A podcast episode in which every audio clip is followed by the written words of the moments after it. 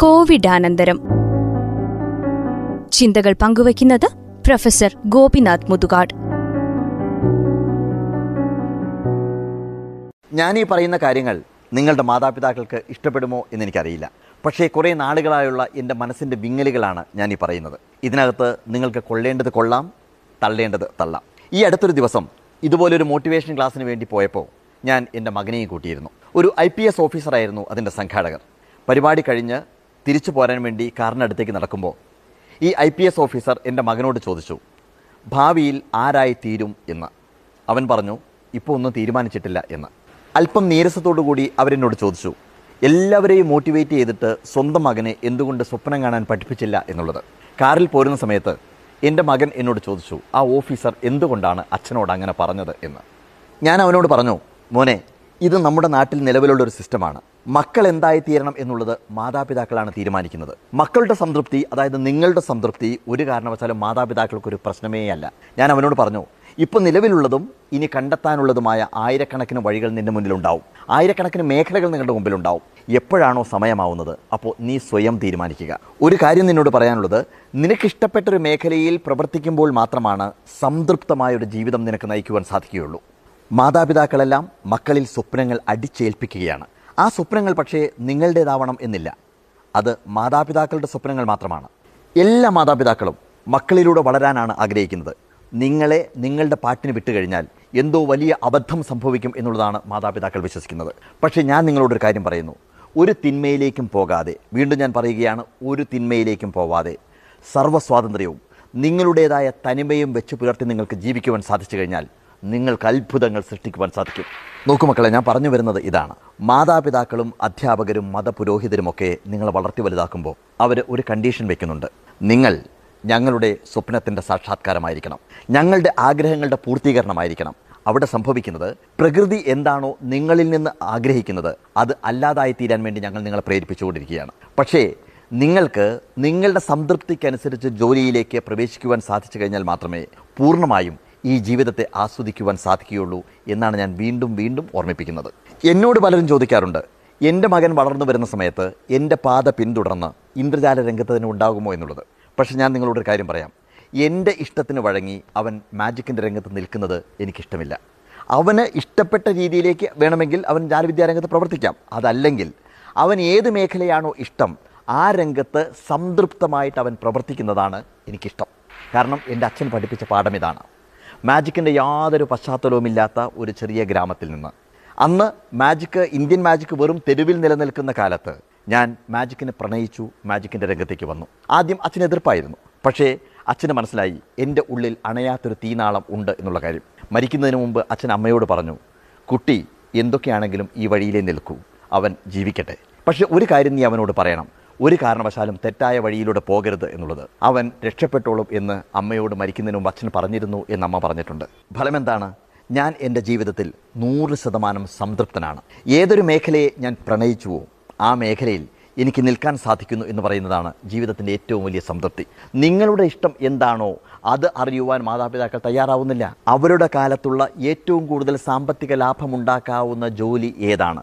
അത് നിങ്ങളെ അടിച്ചേൽപ്പിക്കുകയാണ്. അപ്പോൾ സംഭവിക്കുന്നത് നിങ്ങൾ മാതാപിതാക്കളുടെ ശബ്ദമാണ് കേൾക്കുന്നത്. നിങ്ങൾ അധ്യാപകരുടെ ശബ്ദമാണ് കേൾക്കുന്നത്. ഞാൻ നിങ്ങളോട് പറയുന്നത് നിങ്ങൾ നിങ്ങളുടെ സ്വന്തം ശബ്ദത്തിനായി കാതോർക്കുക. നിങ്ങളുടെ ഉള്ളിലുള്ള സഹജമായ വാസന ഏതാണ് എന്ന് സ്വയം കണ്ടെത്തുക. ചെറിയ ഇടവഴികളല്ല ചെറിയ ജോലി സാധ്യതകളല്ല ഇന്ന് നിങ്ങളുടെ മുമ്പിലുള്ളത്. നിങ്ങളുടെ മുമ്പിൽ ആയിരക്കണക്കിന് വഴികൾ തുറന്നു കിടക്കുകയാണ്. വലിയ വലിയ വഴികൾ തുറന്നു കിടക്കുകയാണ്. അവിടേക്കാണ് നിങ്ങളുടെ കണ്ണുകളും കാതുകളും തുറന്നു വെക്കേണ്ടത്. ഒരു കാര്യം ഞാൻ നിങ്ങളോട് പറയുന്നു. വളർന്നു വലുതാവുന്ന സമയത്ത് ഒരു തിന്മയിലേക്കും പോകരുത്. ഒരു നിമിഷം പോലും അലസമായി നിങ്ങൾ ജീവിക്കരുത്. ഓരോ നിമിഷവും ജ്വലിക്കണം. നിങ്ങൾ സമ്പത്ത് നിറയ്ക്കേണ്ടത് പുറത്തു മാത്രമല്ല. നേരെ മറിച്ച് നിങ്ങളുടെ അകത്തും സമ്പത്ത് നിറയ്ക്കണം. അവിടെയാണ് നിങ്ങൾ നല്ലൊരു മനുഷ്യനായി മാറുന്നത്. അപ്പോൾ ജിബ്രാൻ പറഞ്ഞ വാക്കുകൾ ഞാൻ വീണ്ടും ആവർത്തിക്കുന്നു.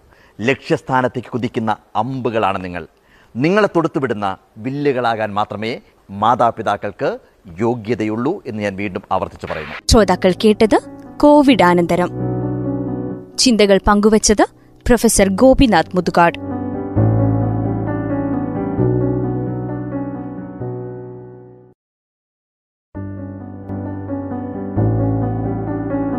കോവിഡാനന്തരം. ചിന്തകൾ പങ്കുവയ്ക്കുന്നത് പ്രൊഫസർ ഗോപിനാഥ് മുതുകാട്. നമസ്കാരം. ഓരോ ദിവസവും ഓരോ വാർത്തകളാണ് പുറത്തു വരുന്നത്. ഏറ്റവും പുതിയത് ബ്ലാക്ക് ഫംഗസും കോവിഡിന്റെ മൂന്നാം തരംഗമൊക്കെയാണ് എന്തായാലും കാര്യങ്ങൾ നമ്മുടെ പ്രവചനങ്ങൾക്കും പ്രതീക്ഷകൾക്കും ഒക്കെ അപ്പുറമാണ്. ചൈനയിൽ ഏതോ ഒരു രോഗം പടരുന്നുണ്ട് എന്നൊരു ചെറിയ വാർത്ത അന്ന് ആദ്യം കേട്ടപ്പോൾ നമ്മളൊക്കെ എത്ര നിസ്സാരമായിട്ടാണ് എത്ര ലാഘവത്തോടു കൂടിയാണ് അതിനെ നോക്കിക്കണ്ടത്. പിന്നീടാണ് കോവിഡ് എന്നും കൊറോണ വൈറസ് എന്നും ഒക്കെയുള്ള പേര് പോലും നമ്മൾ ആദ്യമായിട്ട് കേൾക്കുന്നത്. അപ്പോഴൊന്ന് ചൈനയിൽ നിന്ന് അത് നമ്മുടെ കേരളത്തിൽ വരും എന്നൊന്നും സ്വപ്നത്തിൽ പോലും നമ്മൾ കരുതിയതേയല്ല. ഇന്നിപ്പോൾ ഒരു വർഷത്തിലേറെയായി നമ്മുടെ എല്ലാ സ്വാതന്ത്ര്യത്തെയും അടിച്ചമർത്തിക്കൊണ്ട് അവൻ മുന്നേറിക്കൊണ്ടേയിരിക്കുകയാണ്. അത് മാത്രമല്ല ജനിതക മാറ്റം വന്നു വന്ന് പുതിയ രൂപത്തിലും ഭാവത്തിലുമൊക്കെയാണ് അവന്റെ വരവ്. പണ്ട് അമേരിക്കയിൽ അപൂർവമായതും പഴക്കമേറിയതുമായ സാധനങ്ങൾ വിൽക്കുന്ന ഒരു കടയുണ്ടായിരുന്നത്രേ. ഒരു ചില്ലുപെട്ടിയിൽ വെച്ചിരുന്ന വളരെ പഴക്കമുള്ളത് എന്ന് തോന്നിക്കുന്ന ഒരു മഴ ഉണ്ടായിരുന്നു അവിടെ. ആ പെട്ടിയുടെ പുറത്ത് എബ്രഹാം ലിങ്കൺ ഉപയോഗിച്ചിരുന്ന മഴു എന്ന് എഴുതി വച്ചിരുന്നു. ഈ എബ്രഹാം ലിങ്കൺ കുട്ടിക്കാലത്ത് മരം മുറിക്കാൻ പോയിരുന്ന കാര്യം അറിയാമല്ലോ അല്ലേ?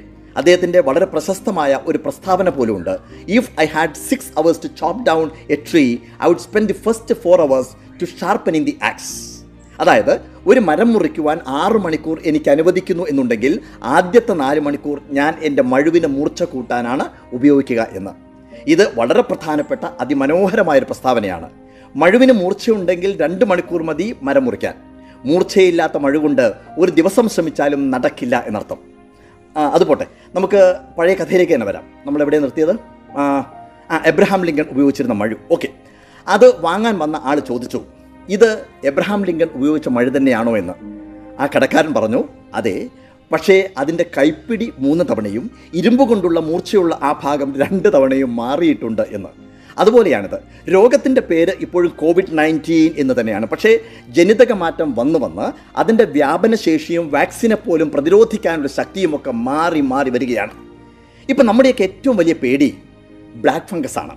അതും ഉത്തരേന്ത്യൻ സംസ്ഥാനങ്ങളിൽ പടരുന്നു എന്ന് ആദ്യം കേട്ടപ്പോൾ നമ്മൾ കരുതി ഇങ്ങോട്ട് വരില്ല എന്ന്. മഹാരാഷ്ട്രയിൽ രണ്ടായിരത്തിലധികം കേസുകളായി കഴിഞ്ഞു. ഡൽഹി മുതൽ കർണാടക വരെയുള്ള പല സംസ്ഥാനങ്ങളിലും അവൻ ആധിപത്യം സ്ഥാപിച്ചു കഴിഞ്ഞു.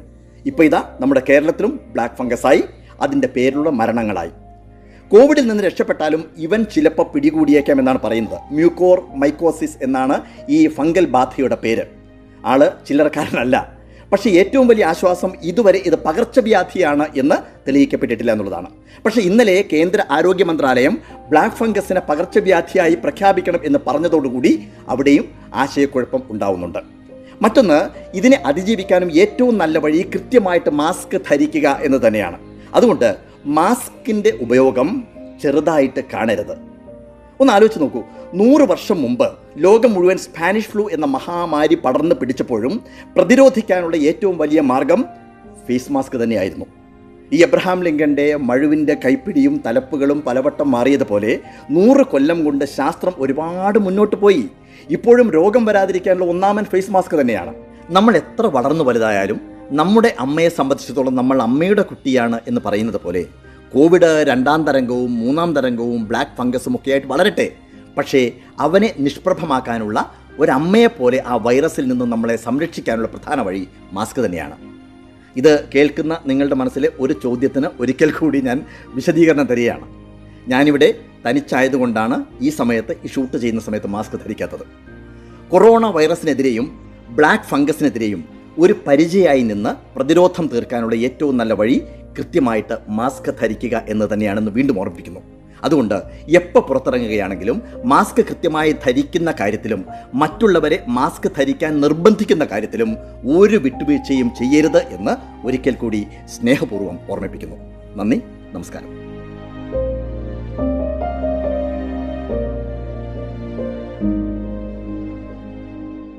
ശ്രോതാക്കൾ കേട്ടത് കോവിഡ് അനന്തരം ചിന്തകൾ പങ്കുവച്ചത് പ്രൊഫസർ ഗോപിനാഥ് മുതുകാട്